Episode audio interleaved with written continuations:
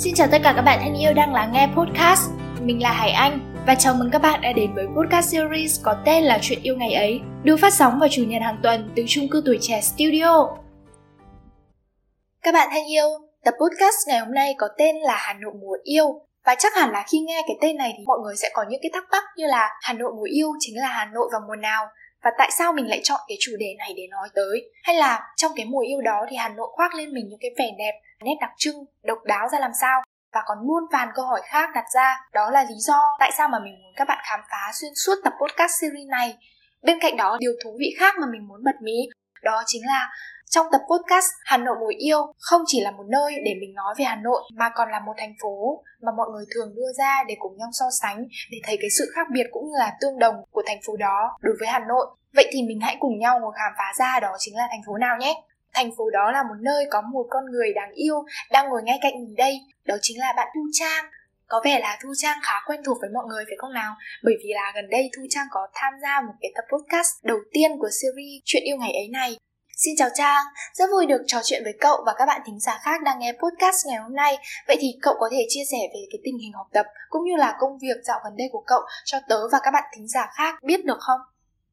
Hello, xin chào mọi người, mình là Thu Trang. Và lúc trước thì mình có cùng đồng hành với Hạ Anh trong tập podcast Cứ yêu đi, đừng chần chờ chi á. Và dạo gần đây thì mình cũng có bận một chút xíu á Tại vì mình mới apply vào một cái công việc part-time. Ngoài ra thì mình còn làm project leader của một dự án nho nhỏ về tâm lý tuổi học đường là Lady Bill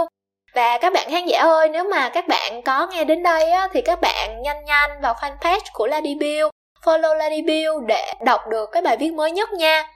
Hôm nay thì mình rất là vui khi mà được ngồi lại và cùng nói chuyện với Hải Anh trong cái tập podcast này. Và mình rất là tò mò luôn á không hiểu tại sao mà hải anh lại chọn về cái chủ đề mùa thu hà nội để nói về cái chủ đề này. Liệu là mùa thu hà nội có một cái chất riêng hay là có một cái vẻ đẹp riêng nào đó không cậu?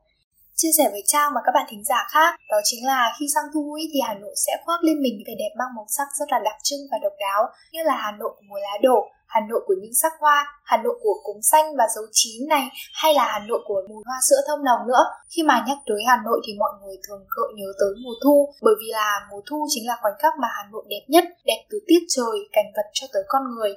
Khi nói tới tiết trời thì mặc dù là thời tiết Hà Nội có bốn mùa trong năm, nhưng mà mùa thu ấy thì là mùa mang lại cho con người ta cái cảm giác dễ chịu và bầu không khí vào mùa thu thì sẽ mát mẻ nhất và trong lành nhất bởi những cái cơn gió heo may. Nên là khi ra đường, mọi người chỉ cần khoác lên mình những cái tấm áo khoác mỏng, thế là đủ rồi. Khác hẳn với ba mùa còn lại trong năm như là mùa xuân với những cái cơn mưa phùn rất là dai dẳng, hay là mùa đông với cái lạnh cắt da, cắt thịt và cả mùa hè oi bức và nóng nực nữa. Và khi mà xét tới cảnh vật vào mùa thu thì Hà Nội mang cái vẻ đẹp khá là lãng mạn, cổ kính và đầy chất thơ. Đặc biệt là cái sắc vàng của nắng mật ong chiếu lên những con phố cổ, mang lại cho con người ta cái cảm giác khá là yên bình và trầm mặc. Cuộc sống sinh hoạt của người dân diễn ra một cách thường xuyên nhất và đông đúc nhất trên mọi con phố, bởi cái bầu không khí bên ngoài ấy, nó khá là dễ chịu. Mọi người sẽ thường đi dạo quanh hồ gươm có những bạn trẻ sẽ tìm đến hồ Tây lộng gió vào những buổi chiều tà, những người khác thì sẽ chọn cho mình một góc bình yên trên phố cổ, ngồi thưởng thức hương vị cà phê hay là đọc những cái cuốn sách của riêng mình. Bản thân mình ấy thì mình rất thích thưởng thức cái hương vị cốm thơm đồng hay là hương hoa ngào ngạt trên vai những cái gánh hàng rong. Hiện tại thì Hà Nội đang trong cái khoảnh khắc cuối thu và xuất hiện những cái cơn mưa hay là cơn gió mùa đông đang dần kéo tới. Hiện là một người đang sinh sống và học tập tại Hà Nội, nên là bản thân mình cảm thấy rất là lưu luyến và nuối tiếc mùa thu trong cái khoảnh khắc giao mùa này. Đó nói chung là mùa thu Hà Nội đẹp lắm và tuyệt vời lắm, nên là mỗi độ thu về thì mình luôn muốn là ra ngoài đường để tận hưởng hết những cái bầu không khí của mùa thu Hà Nội, tận hưởng hết những cái vẻ đẹp cũng như là cái nét đặc trưng chỉ có mùa thu Hà Nội mới có. Và điều đó thì nó mang lại cho mình cái cảm giác khá là dễ chịu và dường như là mình có thể chút bỏ những cái âu lo, muộn phiền gây ra bởi những cái khó khăn, áp lực của cuộc sống ấy. Ủa vậy Hải Anh là người Hà Nội hả? Không Trang ạ, tớ đến từ Điện Biên cơ Ồ, vậy hả? Vậy thì từ Điện Biên mà lên sống ở Hà Nội á thì Hải Anh cảm thấy sao rồi bà có gặp khó khăn gì đó trong việc hòa nhập với lối sống ở đất thủ đô không? Thì Điện Biên là một trong những tỉnh miền núi thuộc vùng Tây Bắc của Tổ quốc ấy, nên là nó có cái sự khác biệt đối với Hà Nội cũng rất là lớn. Từ đường phố Hà Nội sẽ tấp nập và đông đúc hơn, Điện Biên rất là nhiều. Và thậm chí là đồ ăn nữa.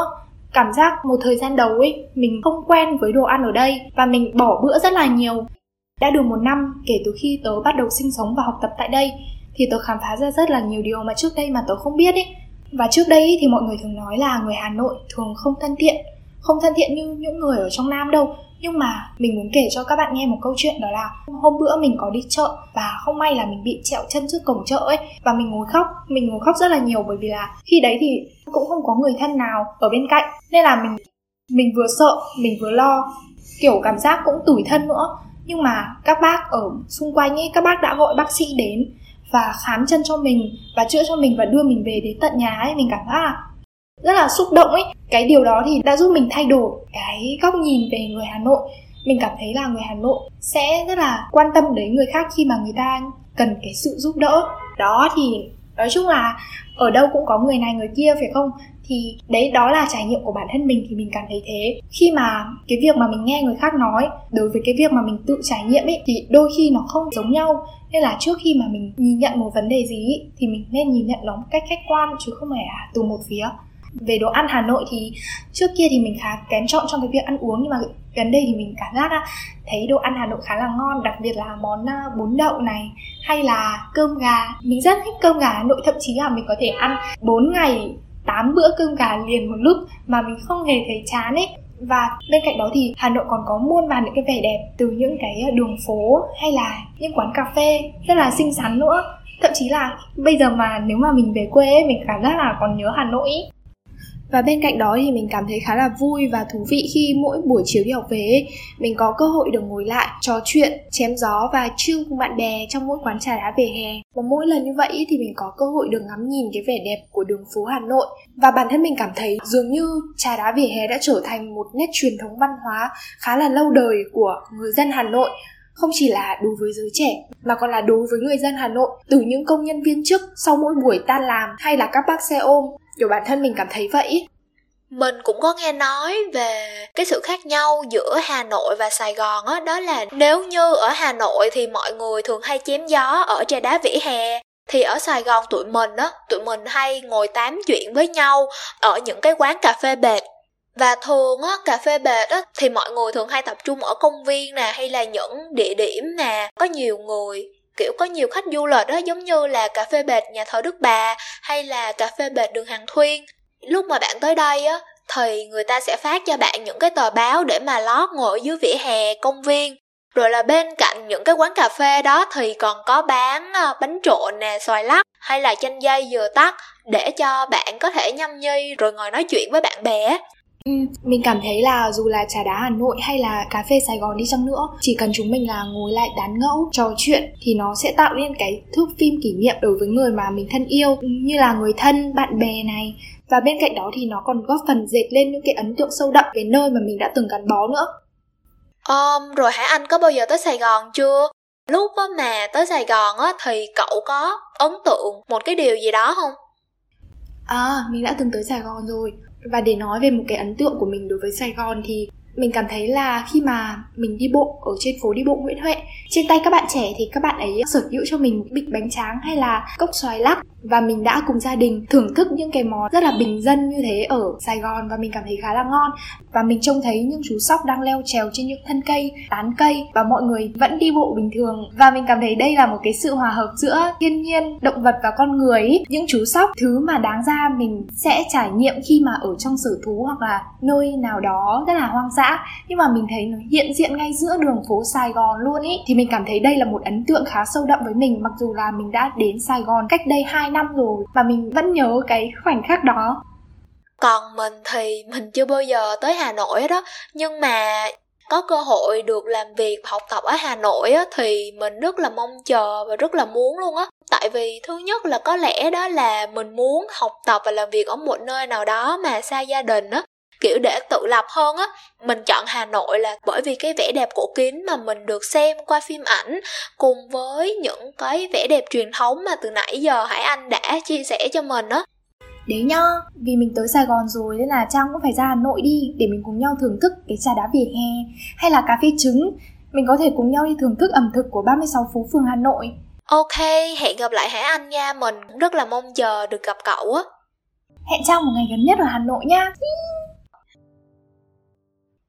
Các bạn thính giả thân yêu, đối với những bạn hiện đang ở thủ đô Hà Nội thì mình xin chúc là các bạn sẽ tận hưởng những cái vẻ đẹp lãng mạn nhất, tinh túy nhất của mùa thu Hà Nội trong khoảnh khắc giao mùa này. Và đối với những bạn hiện đang ở trên những tỉnh thành khác hay là quốc gia khác thì các bạn sẽ nhớ tới mùa thu Hà Nội, một mùa yêu của mảnh đất thủ đô, một mùa lãng mạn cho sự hẹn hò của các cặp tình nhân hay là những nhóm bạn bè còn là mùa của không gian yên bình, trầm mặc để thư thái tâm hồn nữa. Vì vậy thông qua tập podcast ngày hôm nay, mình hy vọng là các bạn sẽ khám phá ra được những cái trải nghiệm về Hà Nội cũng như là những điều mới mẻ về thủ đô Hà Nội cũng như là mảnh đất Sài Gòn của bạn Thu Trang.